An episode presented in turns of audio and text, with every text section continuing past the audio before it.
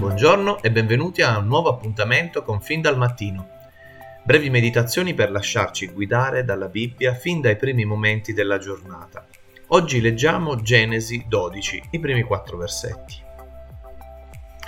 Il Signore disse ad Abramo, va via dal tuo paese, dai tuoi parenti e dalla casa di tuo padre, e va nel paese che io ti mostrerò.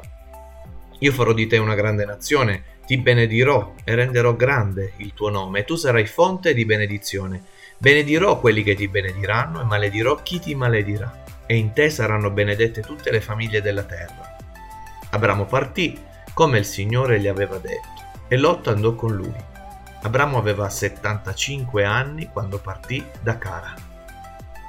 Oggi parliamo del famosissimo patriarca Abramo, un personaggio storico ricordato con orgoglio non solo dagli ebrei, e dagli arabi, ma anche dai cristiani, in quanto ritenuto il capostipite di varie nazioni, ma anche il capostipite spirituale della nazione spirituale di Gesù, cioè la Chiesa.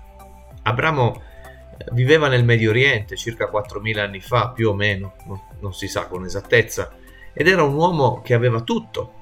Apparteneva a una famiglia felice, amorevole, era dav- davvero molto ricco e infatti aveva molti possedimenti, addirittura aveva la servitù Aveva anche una delle più belle mogli, più belle donne di quei tempi come moglie, e infatti non solo gli egiziani, ma anche altri popoli la trovavano bellissima. Insomma, Abramo appare molto simile ad un nostro attuale milionario sposato con una bellissima modella, il sogno di molti uomini di oggi. Nei versi che abbiamo letto, Dio fa visita a quest'uomo e rivolge a lui una chiamata, un ordine molto importante va via dal tuo paese, lascia tutto e va dove ti dirò io. Ancora una volta siamo davanti a una storia della Bibbia in cui Dio si scomoda, abbandona il suo eterno, immutabile stato di perfezione e di santità eterna, ma per fare cosa? Per cercare e incontrare un uomo. Questa storia ci fa realizzare che tutti hanno bisogno di Dio, che nessuno è escluso dalla grazia di Dio. Troppo spesso si pensa che la fede, la fede debba essere alimentata da tragedie. Spesso ho sentito dire che chi sta bene, chi non ha grossi problemi nella propria vita come malattie, dipendenze, crimini, debiti o altro, non abbia bisogno di Dio o non è la persona adatta ad avere una relazione con Dio. La grazia però è disponibile a tutti. Se tu che ci stai ascoltando hai una straordinaria vita ricca di ogni bene, sappi che Dio cerca ugualmente anche te che la proposta di Dio e la grazia di Dio va al di là di ogni tua immaginazione e supera ogni limite.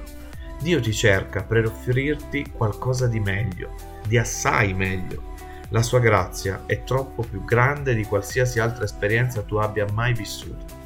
E poi c'è da dire che sotto sotto tutti siamo bisognosi, dobbiamo solo avere il coraggio e la consapevolezza di ammetterlo a noi stessi quanti famosi attori, miliardari, donne, uomini potenti vivono nel dolore e nella sofferenza nonostante le molte risorse a loro disposizione? Quante persone che in apparenza hanno tutto e godono di ogni bene materiale che la vita può offrire, ma sono tremendamente depressi, disperati, tanto da attaccarsi alla bottiglia o in alcuni casi al punto di tentare addirittura il suicidio. Tutti abbiamo bisogno di Dio. Tutti gli uomini sentono nel proprio cuore della propria quella profonda insoddisfazione esistenziale che si, che si cerca di soddisfare come meglio si può ognuno di noi.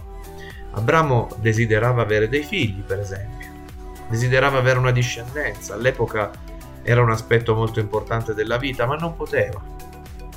Dio non, non solo promette una discendenza ad Abramo, quindi si propone di soddisfare quel suo bisogno materiale, ma lo rende anche il capostipite di una stirpe benedetta quale, della quale facciamo parte tutti noi, tutti noi cristiani. Dio va al di là di quello che possiamo immaginare. Geremia afferma che i pensieri e i modi di fare di Dio sono troppo alti, cioè che vanno troppo al di là della nostra comprensione e sono tutti indirizzati per darci un avvenire e una speranza. Ancora una volta, Dio è venuto dal cielo proprio oggi per cercare proprio te che ci stai ascoltando, per chiamarti, per chiederti di seguirlo verso un futuro straordinario. Che cosa risponderai?